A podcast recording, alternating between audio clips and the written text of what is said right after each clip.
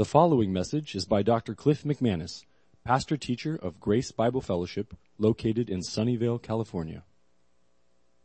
Uh, if you haven't been with us recently, last week, the last couple of weeks, just uh, to set the context for you, Paul began his second missionary journey. The end of chapter 15, chapter 16, we covered all that, and he's moving from headquarters in Antioch of Syria, going this way, which is west. And he's keying first on churches that he established already to encourage them, see how they're doing, making progress. But then the goal after that is to go to cities he'd never been before, uh, to bring the gospel of Jesus Christ, to try to plant churches, raise up leadership, and leave an outpost for God's gospel in all these key cities. And they're, they're key cities, significant cities, usually large cities now is Paul's pattern, where he can make the most impact on certain cultures in certain areas. And so that's what he's been doing. Philippi was a key city uh, in that area, Macedonia, then Thessalonica as well. Uh, and then he ended up in Berea getting kind of chased out of town. But after uh, going to Berea, then he headed to Athens, which is where we'll pick up uh, today. And we saw that he entered Athens, which is in southern Greece. And actually, he's not heading to Athens on this trip. He's actually heading to Corinth as his destination. The city of Corinth. Corinth being oh, maybe 65 miles away from Athens, across the waterway, going west. And the reason Paul wants to go to Corinth is because in Paul's day, around 51 AD, the city of Corinth was kind of the new influential political capital city of that day, and also the newer influential commercial city of Paul's day down in southern Greece. 400 years before Paul's day, Athens definitely was the standout city. And it was influential in all manners, including politically. Uh, but not so 400 years later. It's somewhat diminished in its prominence and significance. There's been tremendous decline in many areas of the culture in the city of Athens. But nevertheless, because of its history and its art and culture and predecessors who reached a zenith in terms of human capability with academics, intellectualism, philosophy, the great philosophers. And we know them well Socrates, Plato, Aristotle, and many others. And again, because of that artwork that was done, so much of it in limestone, but also in marble, that it just remained for hundreds of years as the highest human achievement in terms of, of artwork and sculpture. It was just awesome to behold for the people in that day. And so that's why the influence, the significance, the renown of Athens lasted 400 years into the days of Paul. Uh, so it still was a very significant city and it brought a lot of attention by way of tourism. So it is a, a packed city, sprawling with people coming from afar from all different directions. So Paul's going to spend a brief amount of time here in Athens and he's going to take advantage of all the people that are coming and going in this very cosmopolitan historic city. So that's where we are in Athens. We saw the introduction of Paul landing in Athens. We laid some background. And now we actually want to begin Paul's interaction, evangelistic work with the unbelievers in that city. And so we'll do that actually in two parts, starting today, and then the second part next week. We'll go through the rest of Paul's uh, unprecedented, well, amazing sermon that Luke detailed at length and today we'll look at the introduction of it. So today we're looking at verses uh, 18 to 23. So go ahead if you have your Bible, Acts 17, 18 through 23. The title of the sermon I put there today is Paul confronted in Athens. Confronted. Last week the title was Paul provoked in Athens. And just in a nutshell, it was Paul arrives in Athens.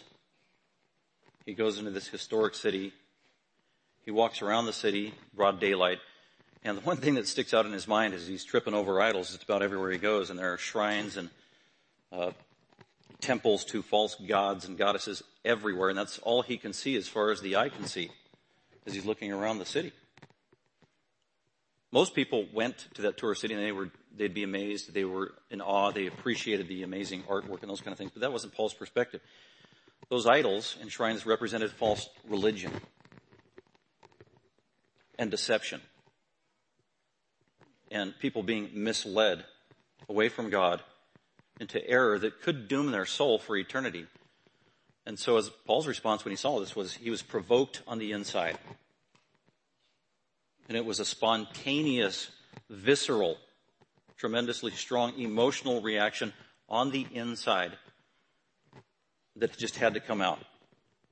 He had to vent it. And the way he did was with truth, by speaking truth. He couldn't hold it in. So that was last week. Paul was provoked in the city of Athens. Before he even uh, engaged much with the people who hadn't been there, that's just kind of his first response is, look at all this rampant idolatry, probably like he'd never seen before in his life. And he's highly sensitive to it. Number one, being a conscientious Jew who mastered the Old Testament, but now being a Christian, born again with the Spirit of God, who lives in him, and the Spirit of God had a lot to do with him becoming provoked. The Spirit of God was stirred up in him out of jealousy for the glory of God and the Lord Jesus Christ, who alone is King, who alone is his God and Savior. And so there was a lot that was going on inside Paul that made him provoked, and he had a righteous indignation. And through the control of the Holy Spirit, and also being a commissioned prophet of God, his response is to proclaim the truth of the Lord Jesus Christ through the gospel. So let's go ahead and look at the introduction of that mission that Paul has. And I broke it up into four points there just to kind of walk you through verses 18 to 23. Uh, point number one, the critics. Point number two, we'll get to this in a second, but I just want to summarize it for you. The critics, the complaints, the context, and the courage. And we'll start by looking at point number one, which is the first part of verse 18, which I call the critics. Excuse me. Uh, so let's go ahead and look. Paul arrives in Athens, walks through the city. He sees all the idols. He's provoked on the inside. Picking up at verse um, 17, just by way of reminder. Uh, what did he do? He sees the city full of idols, and he doesn't just write it off and walk out and protest the city. He goes immediately into the synagogue, verse 17, which was Paul's custom or pattern. Uh, one thing you need to know about Acts 17 whether you're reading a commentary on it by an evangelical or listening to someone preach on it. Actually, Acts 17 is one of the most disputed passages among Christians. And I'm going to tell you why. Sorry about that. Um, in Acts 17, many evangelical Christian Bible teachers and scholars, particularly Christian philosophers today, try to tell us that we know about Paul's ministry and what his routine was, but when he got to Athens among the Greek philosophers, Paul changed his methodology. And what he did is he put aside what he would typically do and he totally adapted to their ways. And so he abandoned his typical preaching and quoting of scripture. And he abandoned his approach of routinely usually just preaching the gospel and the cross and instead accommodated himself to the Greek pagans and philosophers, and he, he changed his methodology in a unique way that he never did anywhere else. And that's what they argue, and they point to this passage. And Paul, as a matter of fact, he didn't preach scripture, he didn't preach the Bible, he didn't preach special revelation. What Paul did is he used human wisdom and Aristotelian logic to go toe to toe with these Greek philosophers. And what they, they call this natural theology. Not biblical theology, Natural theology. Natural theology is reasoning and talking to people about God, but not using the Bible. That's the number one rule. If you're going to talk about natural theology, you're not allowed to use scripture, the Bible at all. You can only talk about theology using human wisdom and logic. That's natural theology. And so they propose, many people say that that's what Paul did here in this passage.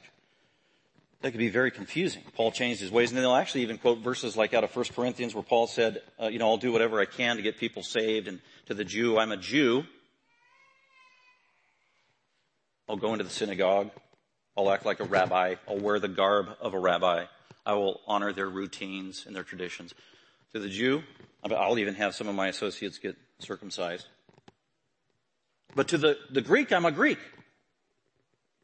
And so that's what they say. Here, Paul is putting aside his normal routine and he's accommodating them by becoming one of them. And he's not using the Bible. He's not using the gospel. He's using natural theology and he's doing this to do pre-evangelism to these total pagans who've never heard the Bible, never heard scripture. It's totally foreign to them. Never, heard about Jesus, the resurrection, the Old Testament. And because uh, they have no history whatsoever or even a framework by which to understand gospel truth, Paul couldn't bring the gospel to them because they wouldn't understand it. Paul couldn't talk to them about sin because they wouldn't understand that concept either. So he had to talk to them on their wavelength using only natural theology, human wisdom, Aristotelian logic, the laws of logic, Socratic method, etc., etc. But not the Bible. And this is called pre-evangelism. And the idea through pre-evangelism is it's something you do before you evangelize the lost. You kind of, uh, you prime the pump. Or you skid, or you, you uh, slick up the, the slide so they can slide down and then eventually enter into the gospel much easier. So that's the idea of pre-evangelism. It's removing stumbling blocks from unbelievers before you get to the gospel. Because they can't handle the gospel cold turkey. That's the theory. This is a huge debate in Christianity. And it affects evangelism, and it affects how we preach, it affects our witness, it affects our view of the Bible, it affects how we relate to unbelievers, it affects to our view of apologetics, and on and on it goes. It affects to the, the, our view of the authority of Scripture, the efficacy of Scripture. So what is our approach in relation to unbelievers who have no context for Jesus, the gospel, Old Testament, New Testament? Is it true that they can't handle the truth? They can't handle the gospel cold turkey. Therefore we got to do a whole bunch of humanistic rigmarole through human logic to find a common ground before you preach the Bible. That's a very common and popular view among evangelicals. And they, and they say this is the quintessential passage to establish that. Paul does not bring these Greek pagans supernatural biblical revelation. He will later, but he starts out with strictly natural theology on their Greek terms. So that's the nexus of the debate. And I would just say that's totally false and not true. And it's clear in the text, and it's also clear based on Paul's missionary pattern that we've seen in Acts chapter 13 all the way up to this chapter. Paul has been a witness, a special witness to the Gentiles, which really means a special witness to the Greeks, because all the Gentiles spoke Greek in Paul's day. It was a Hellenized Greek world. So Greek culture had influenced everything. And so Paul is a missionary to the Greeks, to the Gentiles. He's already been doing this for two years. He's been interacting with Greeks for over two years already on the first journey and now on the second missionary journey. He's been to many pagan Greek cities already. He's interacted with many Greeks who were influenced by Greek philosophy, the Epicureans, the Stoics, Plato, Aristotle, and all those others. So he's already engaged those kind of people time and time again. And we saw a couple weeks ago that Paul had established a routine and pattern that he didn't deviate from when he went out on his missionary journeys to preach the gospel and to plant churches.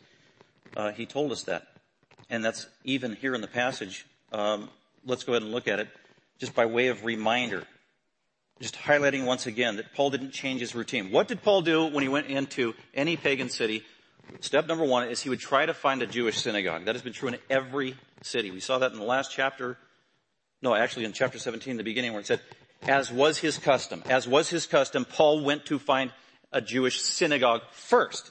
Then he would preach there. And then he'd get them all riled up and they'd hate his guts and kick him out of the synagogue. Then he'd go talk to the Greeks and the Gentiles before he got chased out of town by them. So that was his routine. Go to the synagogue. And what did he bring to the synagogue? What was his custom? And was his, as was his custom, he would go to the synagogue and reason with them from the scriptures.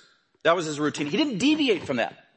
He didn't resort to natural theology, doing theology without the Bible. He reasoned with them from the scriptures. That was his routine. That's what he did.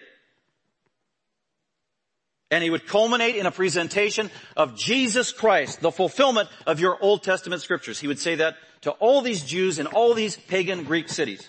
Then after he did that, he would go to the Gentiles and the Greeks who were non-Jewish in that pagan city. And what would he do?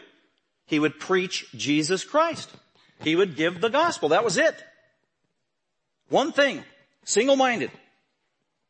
The Lord Jesus Christ has called me to be a proclaimer of His gospel, of the Christ. And that's it. That was His message. He said this clearly in 1 Corinthians. We saw this in 1 Corinthians at the end of chapter 1 and chapter 2. Paul said that wherever he went, he preached the, the cross of Jesus Christ, and that was it. God's wisdom, not man's wisdom. He even explicitly said, I don't resort to Greek rhetoric or sophistry, but it is the, the cross of Jesus Christ wherever I go, and I do it in the power of the Holy Spirit. That's in chapter 2 of 1 Corinthians. And he said that about his ministry to Corinth. Corinth was only 65 miles away from Athens. They were just as Greek, just as Gentile, just as pagan. And Paul's approach to the Corinthians, who didn't know Christ or the resurrection or the Bible, he went in there, get this cold turkey and told them about Jesus.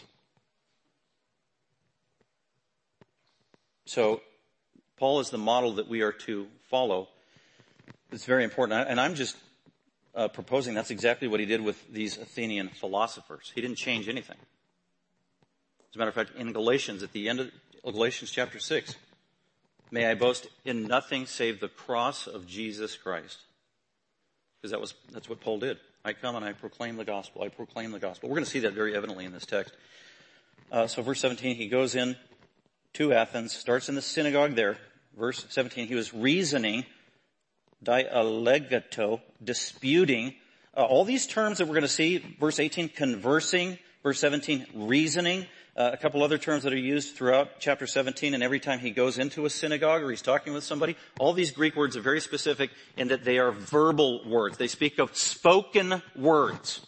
Whether it is presenting, whether it's euangelizo, meaning good newsing, that's verbally communicating the good news about Jesus Christ, or dialogue, dialogetto, dialoguing back and forth, or the word for proclaim, proclamation, uh, and there's several other words being used here. Symbolo, that's in verse 18 where he's conversing with the Greeks. All of these, the common denominators, there, it's verbal exchange. Paul is speaking, he is proclaiming, he is talking, he's answering questions, he's de- debating, he's disputing. Which the reminder is that Christianity is a verbal religion. Sharing the gospel has to be a verbal activity. For someone to hear the gospel and to understand and get saved, they have to hear the gospel. It has to be verbalized orally to them. Or at least see it through the verbal written word on a page. That's also possible. But the idea is it's a spoken language. It's a spoken message. It has to be declared verbally. In other words, no one's going to come to Jesus by watching someone's actions. By being a good example. It's good to have good actions. It's good to be a good example. It's good to do good deeds. God does use our good deeds in the mind and in the conviction of an unbeliever. Absolutely. So it's, but it's not sufficient to allow somebody to be born again. There's only one way to be born again, and it's through the verbal proclamation of the gospel of Jesus Christ that then is taken with the Holy Spirit to work on the heart, mind, and the conscience and the soul of a sinner and to remove their barriers of unbelief, which are personal sin and satanic blindness. And then the Holy Spirit brings them to an understanding and then saves their soul through the power of His gospel, the power of His Holy Spirit, and the power of His grace. But it has to be verbally communicated. Absolutely. And that's what Paul is committed to, and we see that everywhere he goes. So people aren't being saved through natural theology. People aren't being saved through just mere uh, good works that they're observing and seeing. So if you're one of those Christians that thinks, well, I'm just, you know, I don't always go out and share the gospel. And as a matter of fact, I don't ever share the gospel verbally, but I am uh, a good Christian and I am conscientious of my actions. Well, that's good that you're being obedient to God, but no one's going to get saved through your actions or my actions alone. Very important. And Paul's uh, the master example. You've got to speak up. You've got to proclaim truth. And it's got to be the Word of God. It can't be human wisdom. It can't be logic. It can't be evidentialism. It can't be the truth about a so-called archaeological find of a stone. It is the gospel. It's the content of the gospel revealed by God about Jesus Christ, who He is and what He did. That is the only thing that can save a sinner. That is the only solution to the ails of humanity. Paul says it over and over again, culminating in Romans 1.16 talking to a bunch of pagans that got saved, a bunch of Greeks that got saved. For I am not ashamed of the gospel, the gospel, the good news. Why? Because it is, the gospel is the power of God for salvation. That's it. To the Jew first and also to the Greek, to anyone who would believe it. So it's that gospel message about Jesus Christ that saves. And so Paul is not going to deviate from this. Paul knows where the power is. Paul is uh, laser focused, and that's what he continues to do even in Athens. He's not going to be deviated because People say Athens, Paul stepped away from his typical methodology because Athens was unique. Athens was different. Uh, Athens stood out for many different reasons. There were many variables. It was incredibly diverse. Uh, it was incredibly multicultural. It was unique in terms of its intellectual prowess, its philosophical mindset. And that set it apart and made it different. So you can't deal with Athenians the way you would deal with Corinthians and everybody else. Therefore, you've got to change the methodology and change the initial, initial message. You can't, the gospel isn't sufficient. It won't be understood because of the diversity. I'm thinking, you know, that totally applies to us because where do we live? Here in Northern California? Here in south of San Francisco? We live in probably the most multicultural, demographically diverse city and area in America. Really. In terms of demographics, in terms of ethnicities, people from the world, the cosmopolitan nature of everything, and with that comes the diversity of worldviews. It is dramatically different here in terms of worldviews, religions, philosophies, and beliefs that you are confronted with probably as a Christian on a pretty regular basis than you will find almost anywhere else in the world. So there is a parallel there between Paul being in Athens and cities like that, where it was so incredibly diverse. I remember moving here from southern Texas, where we had a Baptist church every two blocks on the corner. Everybody in Texas was a Christian, at least where I lived. And then we came here and it was like shocking. Whoa! This is highly different. This is highly challenging. This is, whoa. Do we have any examples in scripture that we can follow? Absolutely. Acts 17 is one of them. But being that we have so many diverse views, religions, beliefs, I mean, people in this area sometimes just invent beliefs. Things you've never heard before in your life to an unknown God. How do you talk to that person? How do you engage? What's the common ground? Do you have to master their worldview before you can even engage in a conversation about spirituality and God with them? Because that's what some people would say. You gotta master uh, Mormonism before you can talk to a Mormon. You gotta master uh, the J Dubs before you can talk to them. You got to master Islam before you can talk to them. You got to master uh, the philosopher, etc., before you can talk to them. You got to master Buddhism and Hinduism if you really want to talk at the level where you can reach a Hindu. You got to use their, their terms, their worldview, their frame of mind, because they don't understand your Christianese. Your talk of sin does not compute, does, so we're told. And I'd say, well, that's not true, just based on how Paul did his ministry and preached. Didn't matter who he was confronted with, who he was talking to, he had the same message every single time. And we're going to see that in this passage. So he's reasoning, goes in the synagogue with the Jews, and then God-fearing Gentiles. So we don't know how long Paul was in Athens, verse 17. Could have been a week, could have been two weeks, could have been a month maybe. We don't know. But he definitely spent some time in the synagogue, and he was doing the same thing he always did, preach the gospel out of the scriptures. Didn't change anything. And in, in addition to that, he's also talking to God-fearing Gentiles. We talked about that. Those were Gentiles in the synagogue who weren't full Jews yet, not circumcised, but they were attracted to monotheism and Old Testament Judaism. So he's talking to them as well from the scriptures. And it's all about Jesus Christ. That's what he kept doing in every city. It culminates in Jesus, who he is, introducing Jesus wherever he goes. Uh, so you got the Jews in the synagogues, the God-fearers in the synagogues, the end of verse 13, 17, and in the marketplace, he was talking to people every single day. Now who was in the marketplace? That was the the agora, the marketplace, that's where they had public exchange. They had the flea market. They were selling. They were buying, and that's uh, they had all kinds of activities going on. That was kind of the hub of the city. So that was it was just loaded every single day and packed with all kinds of transactions and people rubbing shoulders all over the place from really all over the world. And Paul was there, man. He was loving it. He's talking to every person that he possibly can. And what's he doing? He's preaching the gospel. He's preaching the gospel. He's not deviating from that. He's not talking natural theology. He's not talking Aristotelian philosophy, or at least not depending upon that for his message. And to convince them and win them over to get a hearing. Give them pre-evangelism, then I'll give you the gospel. I'll sneak it in. No, he was direct. He was clear. He was an apostle. How do I know that that's what Paul was doing? Because uh, now it takes us to our passage today, verse 18. While Paul is there, spending days and days and days in Athens, probably all day long, preaching the gospel, talking to people, by the way, in Athens, it was a closed system. There were specific leaders, a senate or a council of men who were in charge of overseeing the interactions and the social discourse of what was actually going on and being exchanged in the marketplace, in the agora. They were keeping tabs on it as they're listening to all kinds of worldviews and weird religions. And there was leadership overseeing this. It's kind of like the typical public university campus where you have the courtyard and all this exchange of ideas and crazy weird beliefs. And then you've got the administration who's monitoring and managing what is being said and sometimes what can be said and what can be brought on the campus. And what wasn't allowed to be spoken on the campus. Because there wasn't always free speech on a university campus. Can you imagine? And so the Council of Athens, the legal designated authority that oversaw the morality, the religion, the worldviews of what was going on and being exchanged in the marketplace. That was called the council, or the other formal word was the Areopagus. The, Are, the Areopagus is in our text here, and literally it's a compound word that means hill, the hill of Ares, which was a false god, or a god. They thought it was a true god. Areopagus.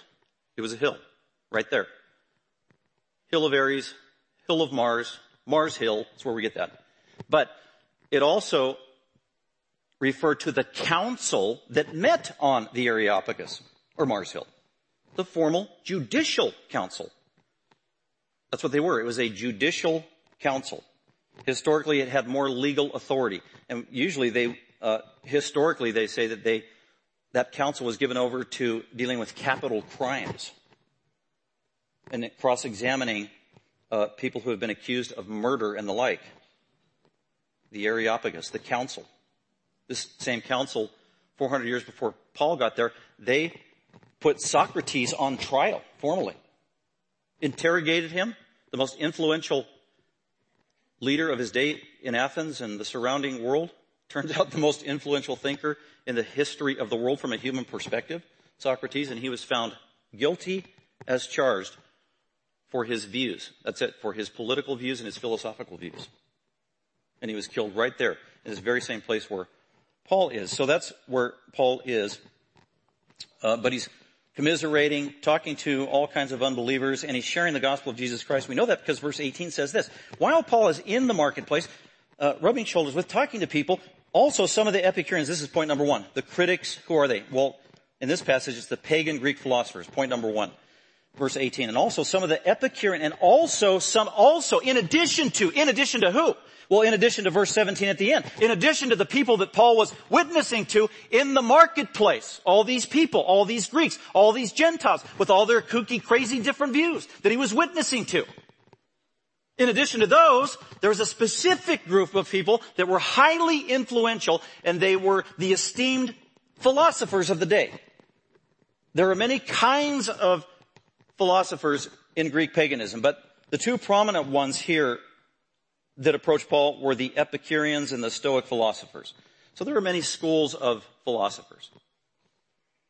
For whatever reason, Luke highlights these two groups. The Epicurean philosophers and Stoic philosophers. They were highly esteemed. They were highly respected. Uh, they were considered the most intelligent philosophers in that day in Athens. They were one of the competing schools of Aristotelian philosophers as well as those under the influence of Socrates and Plato, different schools. And those three had their influences outside of the city of Athens. But these two, in Paul's day, probably reigned supreme, the Epicureans and the Stoics. And Luke uh, picks them out and even names them by name because they were well known in Paul's day. They would be well known to Paul's readers. And it was also well known at that time what their beliefs were. And it's kind of interesting. The Epicureans and the Stoic philosophers, they were on opposite ends of the spectrum in terms of what they taught and what they believed. These pagan philosophers. Uh, Epicureans, who were they? So, and some of the Epicureans, so in other words, these influential philosophers are in the marketplace and they see this foreigner guy come to town. He looks like a Jewish kind of a rabbi guy with all of his Jewish garb and the color of his skin. And maybe they overheard him speaking some Aramaic and some Hebrew over there to his buddies or, or you know, people that he knew. And they were kind of keeping an eye on Paul. As a matter of fact, some of these philosophers who were so influential, uh, obviously got into a conversation or overheard heard Paul talking directly because verse 18 says, and also Paul was talking to some of the Epicurean and Stoic philosophers. And he engaged them and got in conversation with them. And so the Epicureans uh, were found uh, followers of their founder Epicurus, who lived 300 years before Paul and he was an influential philosopher. And just to some, there's a lot of debate about what he actually taught and believed, and then his view kind of evolved over the course of three centuries. So, not quite sure what it looked like in Paul's day, the Epicureans. But we do know, everybody's pretty much unanimous, that the Epicureans were deists. Precursors of what we would call deists. In other words, uh, yeah, I guess there is a God or some kind of uh, ultimate being, but he either just kind of got it going originally, or actually created it maybe, and then he just kind of left and left it to run on its own. So if there was a creator, he has absolutely no influence in the world today. He's the, the distant, transcendent, ultimate being that we would call this deism. Then on the other end were the Stoics, and their founder was Zeno, and he lived about 300 years before Paul as well. And the Stoics were pantheists. So Epicureans, deists, a God created it, walked away, and then the Stoics, following Zeno, were pantheists for the most part. God is in everything and God's a part of everything. That rock is God, that uh, lightning bolt is God, that grass is God, that cow is God, that man is God, that tornado is God, that fruit is God, that cow is God, everything, pantheism. So God so these are two extremes. One says God is not involved at all in our lives whatsoever. And the other one says God is involved. God's not only involved, He is everywhere. He is everything. For the Stoics. So the Stoics, because they believed in pantheism and that God was literally everywhere and everything, that's why they had statues and idols to everything. This God is dedicated to the God of uh, lightning bolts. This God is dedicated to the God of thunderstorms. This God is dedicated to the God of fertility. This God is uh, the goddess of arts and crafts and on and on. And so that's why they could have over 30,000 different gods in their day. Sounds kind of like Hinduism or other religions that have so many so-called gods. Also because the Stoics believed that God was in everything, they felt like because God is in everything, that's the way it's supposed to be, therefore you can't change or influence anything. Which was kind of a fatalistic attitude about life. You can't change it, you can't influence. Well, yeah, okay, so so and so got run over by a chariot. Oh well, you know, that was the god of the chariots in the wheel of the chariot that ran him over. It was supposed to be, and the god of the payment where the blood splattered. So, oh well.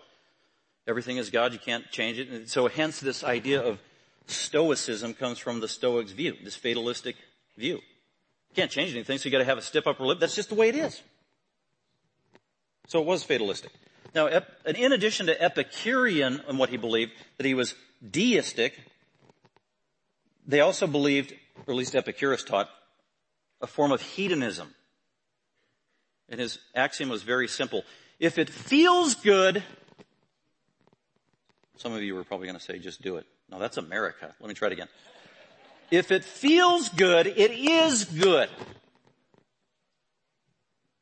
Sometimes Epicureanism today in our modern vernacular refers to those who enjoy the pleasures of life, particularly eating and drinking, and they're particularly sophisticated about it. They're not just total out of control gluttons. That wasn't Epicurus originally. It's devolved into that, but that wasn't what it originally was. So the Epicurean was pursuing the pleasurable and the good in this life, and by doing that by avoiding all pain and discomfort. And being deists in their view. So these are the two categorically opposite views that pretty much dominate philosophical life. And another thing about the Epicureans and the Stoics that Paul had to confront was they were very different than Plato, Aristotle, and Socrates, who were philosophies, philosophers of keen intellect, who actually thought it was possible by the power of reason and logic to determine objective truth and determine ultimate truth. What we might call foundationalism from a philosophical term today. Well, that view had so, their views had, uh, were of the past in the days of Paul and the Epicureans and the Stoics that the dominant Greek philosophers in Paul's day didn't believe that. They were kind of like postmoderns of Plato, Aristotle, and Socrates. Because they didn't believe you could discover ultimate truth and objective truth by way of reason. So as a result, they were primarily, they were skeptics. They were cynics. That's what they were. So they were more concerned about the crass temporal things of the day rather than ongoing ultimate truth and what happens after death, et cetera, et cetera. So uh, there was a, a, a, huge, tremendous paradigm shift in the emphasis of how the Greeks thought and the Greek philosophers in the days of Paul as opposed to the glory days with Socrates and Plato and Aristotle. So primarily the Epicureans and the Stoics, the thing they had in common was uh, it was all based on human wisdom, human observation, their logic, and also it was skeptic, skeptical and, and they were cynical. And that ultimate truth couldn't possibly be known. So th- those are the two schools that now uh, have engaged with Paul. Look at verse 18, the critics.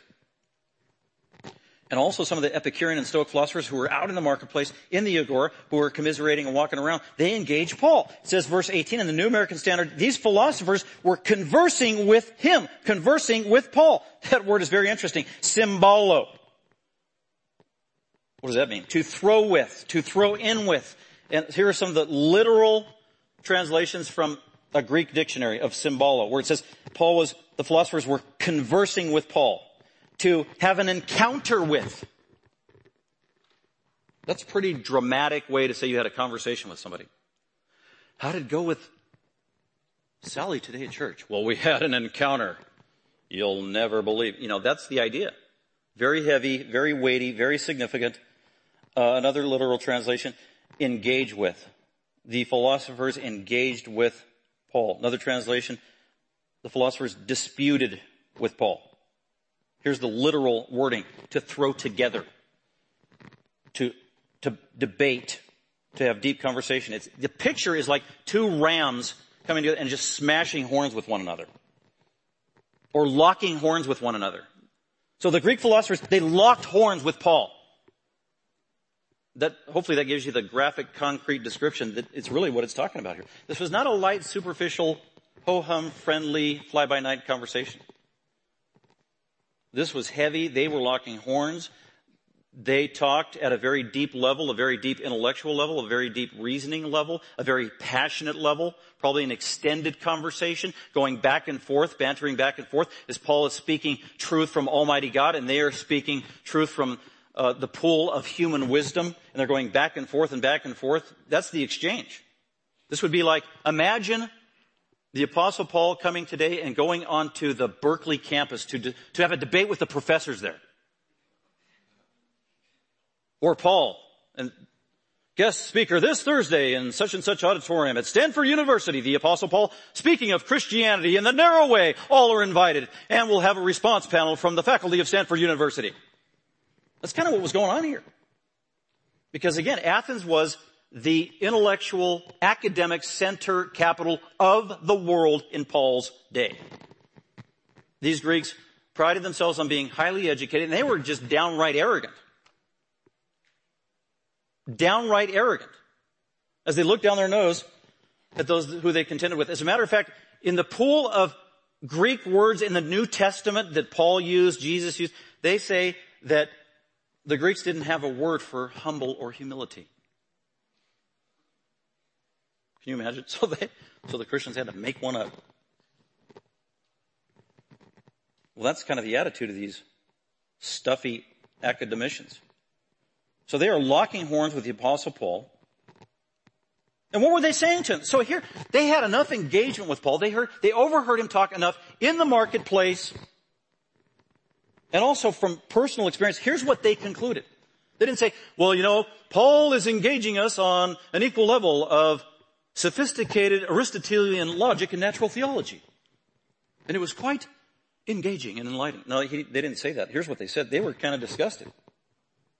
Fooey, this guy Paul. Some were saying, what would this idle babbler wish to say? That was their summary statement. They heard Paul, they talked with him, they engaged him at length, and they concluded, he is an idle babbler. You know what that means? That's one word in the Greek. Seed picker. Spermologos.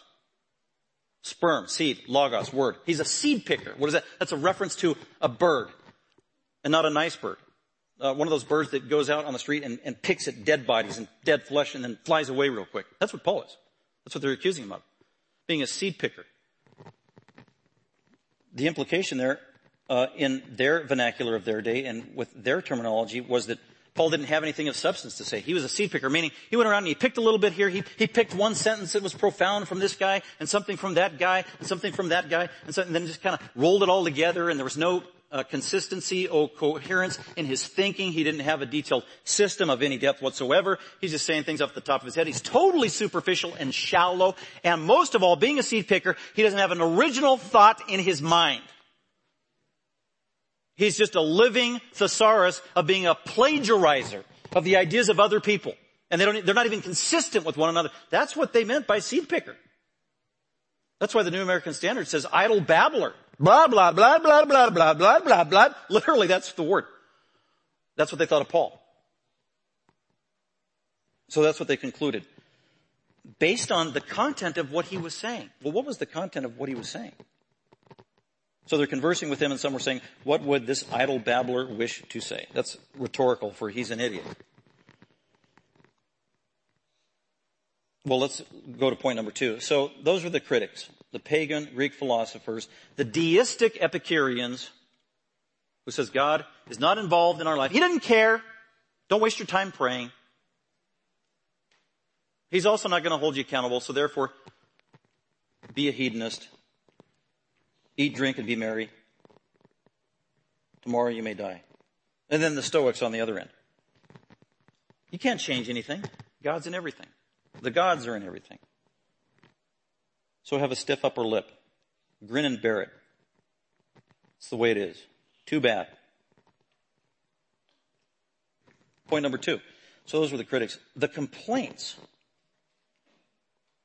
The complaints. Well, the complaints of who? Well, the complaints lodged by the Epicureans and the Stoics. They had great influence in the marketplace. We know that because they're the ones that are eventually taking Paul formally to the Areopagus, which was actually kind of putting him on trial. So they had authority or either delegated authority. And they were complaining about Paul. Said, we need to shut this guy down. We need to isolate this guy. We need to cross-examine this guy. He needs further investigation. We can't leave him here unaccountable uh, commiserating with the people. We need to take action. So they had a complaint. What was their complaint? Uh, a summary of it is a fear of a worldview. These Epicureans and Stoic philosophers, they were afraid of Paul's foreign, different worldview. Wow, he's saying things we haven't heard before. He's saying weird stuff we can't decipher or explain.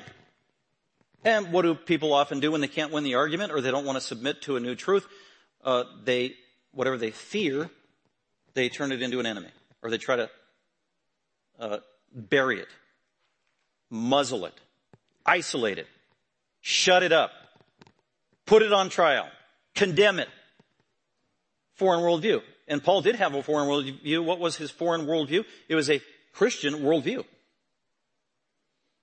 It's amazing. Of the Greeks, they were polytheists. They were ecumenical, meaning they would welcome all kinds of false religions from all over the world. They didn't think they were false religions. They thought they were true religions. And so they welcomed a stranger coming in from town who's got a new religious view and a new God. Oh, cool. Let's make another idol. Let's put it in that corner. Boom, bring it on. The more the merrier. So they, they prided themselves in being liberal. Free speech. The arena of ideas. The birthplace of democracy. So was Athens. Well, not, not with the Christian worldview though. Uh-uh. Can't handle that one.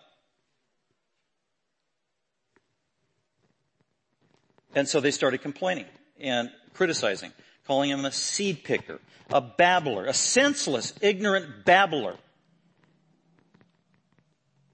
And here's the other charge. Second part of verse 18. He seems to be a proclaimer of strange deities. And the word for deity there is demon. Demon. He's talking about spiritual things, weird, and not just demons, but weird demons, strange demons. Foreign demons, says one translate. Foreign. They've never heard it before. This is new stuff. That's why we know Paul wasn't talking about natural theology. This was not man-made theology.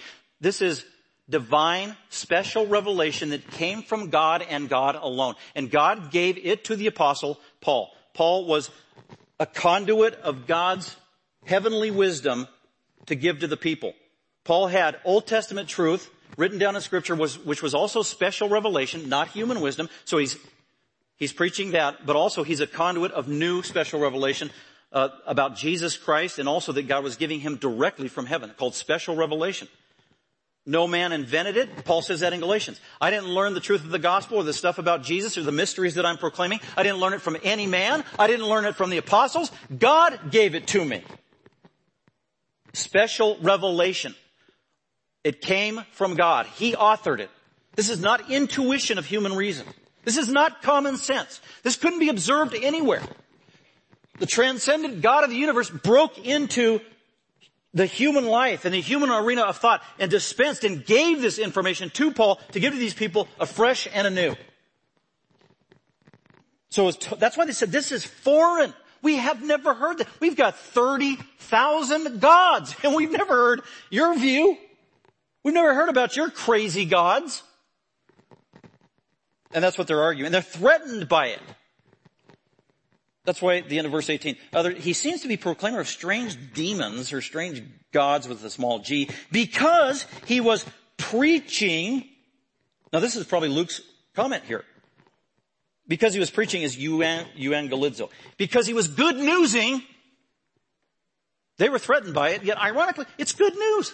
This is the only truth that can set you free. This is the only truth that can allow you to Know your maker personally. This is the only thing, the only truth that can save your soul, forgive your sin, guarantee eternity with Almighty God in heaven forever. It's good news. They didn't see it that way. They feared the good news. But Luke's writing and says, you know, they're freaking out because Paul was good newsing about these foreign gods. Who are the foreign gods? Jesus. And the other God, the resurrection.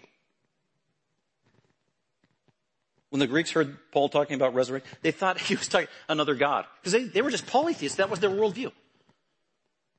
And they thought Jesus was a new God and the resurrection was a new God. And they had gods, not just for people and person. They also had gods for ideas and virtues and practices and actions. And they thought resurrection was a God. Here's Paul the polytheist and we got new gods, Jesus and resurrection. What do they look like? Where's the statue? Let me see it. So that's what he was preaching. Jesus and the resurrection.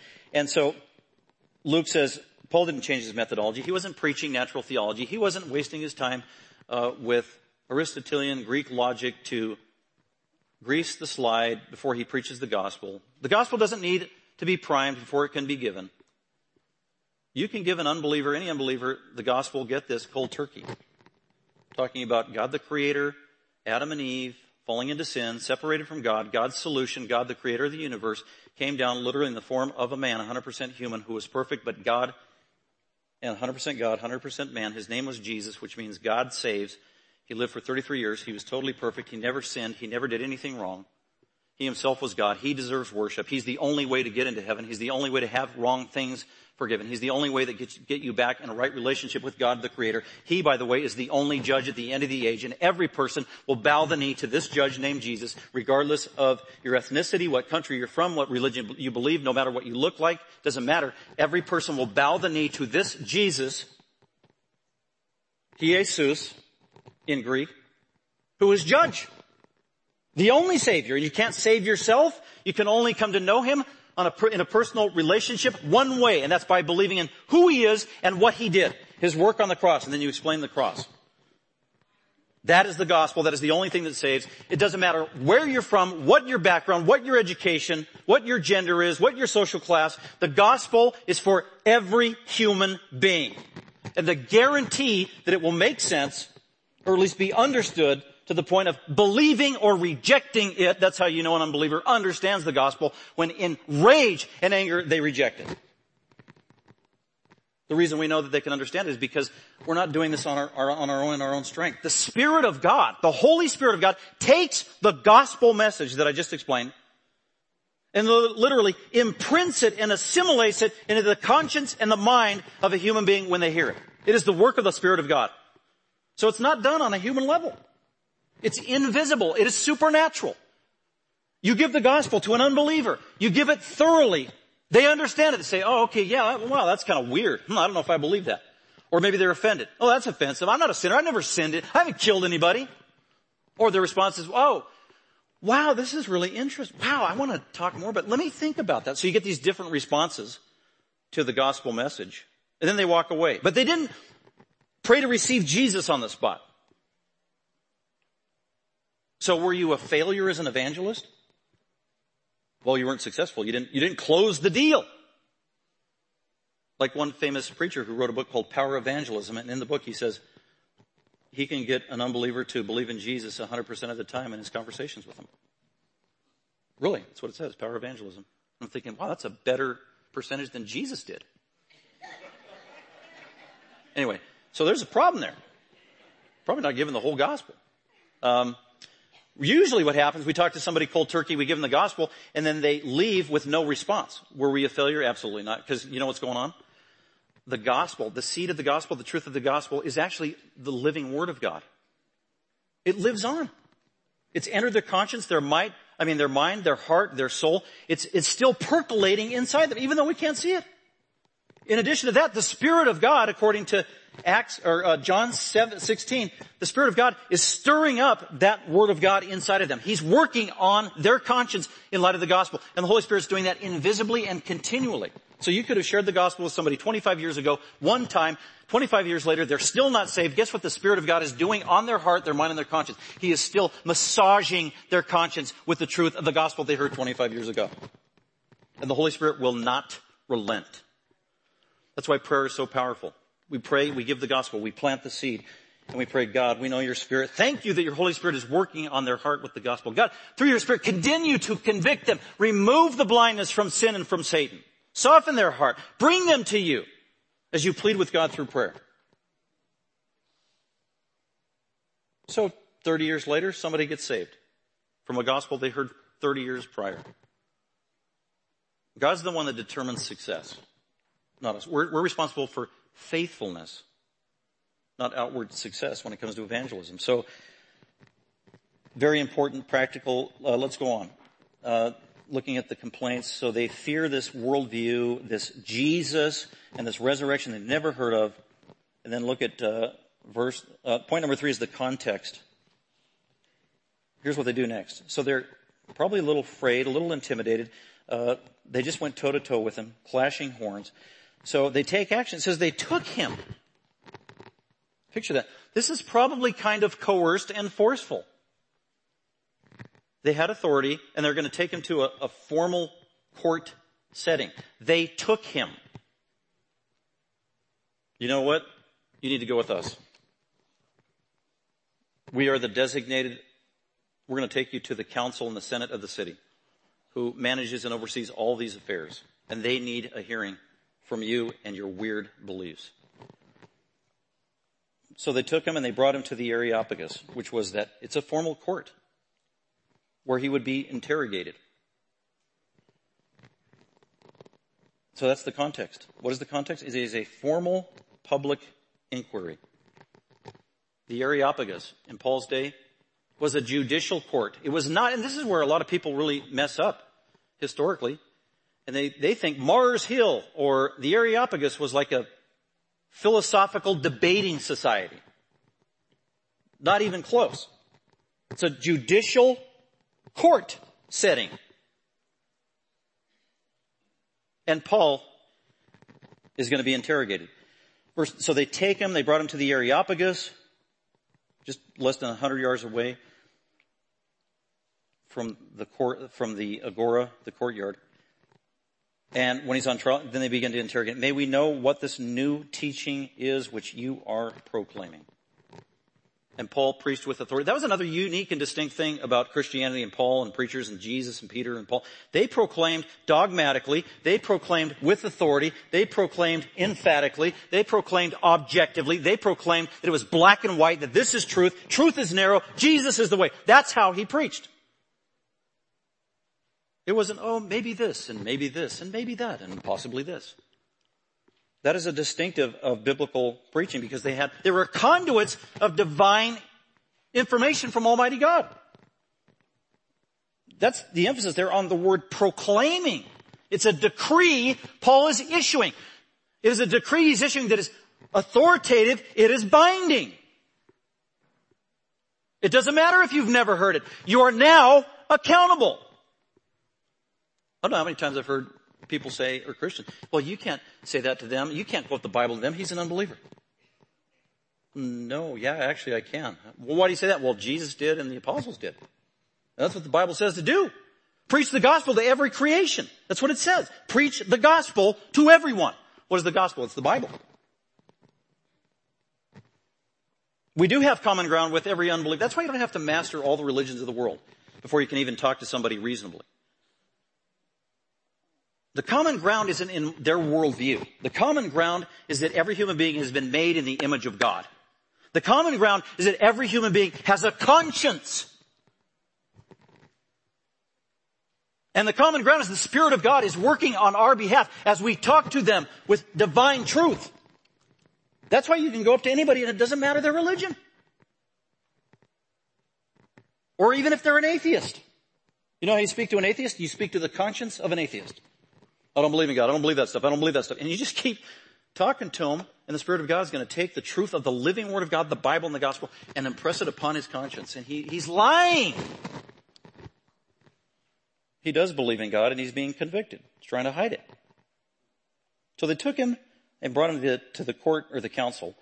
Uh, what are these strange things you are teaching? Verse 24, you are bringing some strange things. Well, they just can't get over it.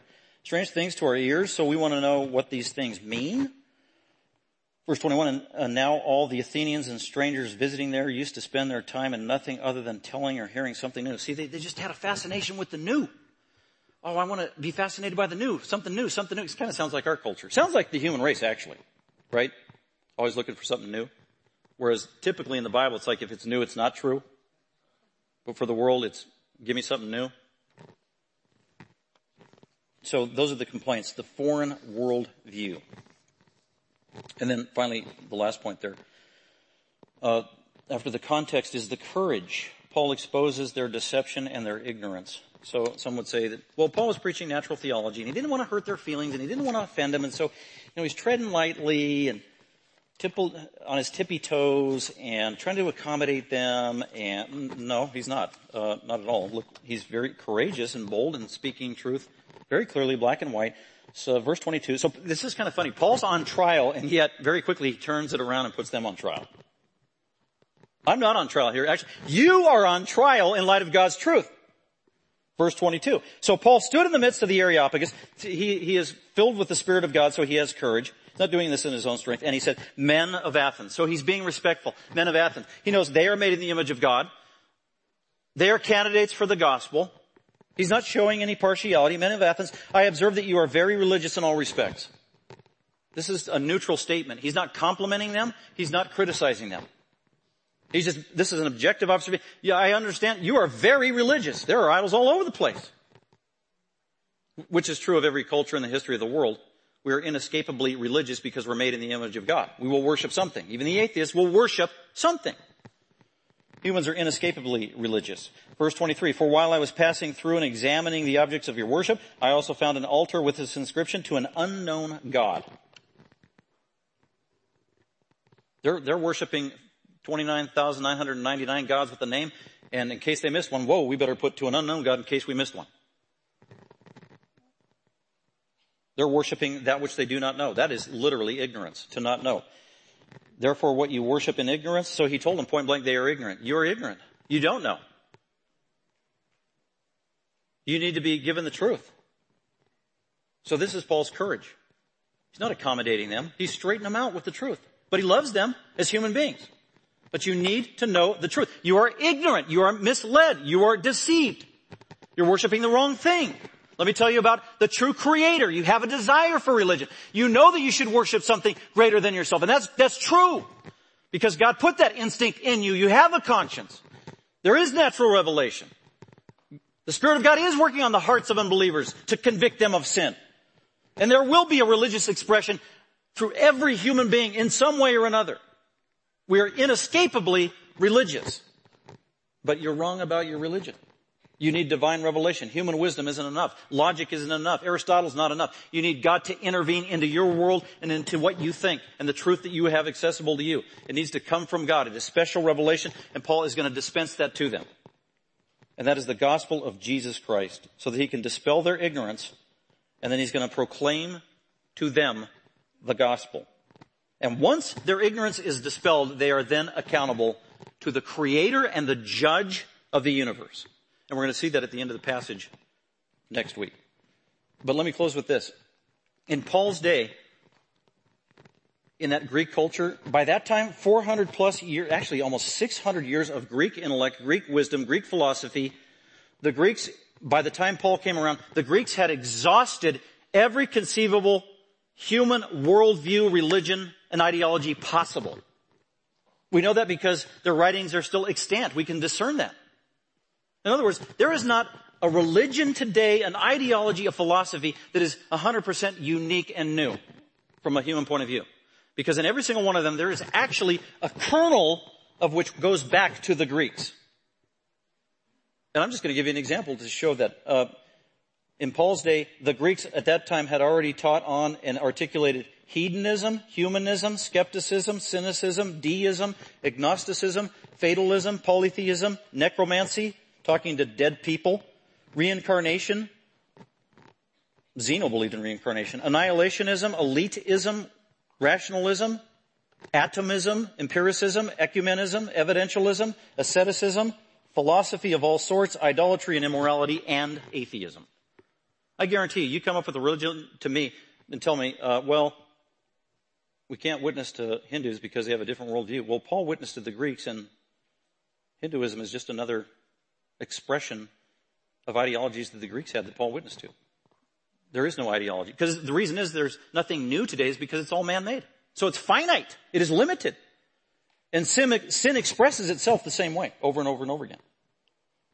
And the point being, the gospel of Jesus Christ. Just master the gospel. Don't master the ideologies of the world. Master the gospel, be a faithful steward, and take it with you wherever you go, no matter who you're talking to. And whoever that unbeliever is, remember your common ground. That person was, they are sacred, they are made in God's image. They are a candidate for the gospel. And I, oh, I'm fearful and I lack courage and they're smarter than me and they've got a higher education than me, but I've got the Spirit of God who's going to take that gospel and penetrate their innermost being with his truth. And afterwards I'm going to pray the power of prayer. And God does miracles through the power of prayer. So it really helps our methodology and our philosophy about being effective evangelists. And with that, let's go ahead and go to the Lord and thank Him for that beautiful simplicity of the gospel and His commission for us as we go out into this very complicated, confusing world. Father, we thank you for our time together. Again, we thank you for the treasure of the Word of God, Scripture. Thank you for the courage of the Apostle Paul, who called on unbelievers to watch his model, his example. And thank you, at the center of it was the proclamation of the saving gospel of Jesus Christ. Empower us to do the same, all for your glory, we pray in Christ's name. Amen. Thank you for listening. Dr. McManus is an author, seminary professor, and pastor teacher of Grace Bible Fellowship. For more information about Grace Bible Fellowship, please visit our website at gbfsv.org or call us at 650 630 0009.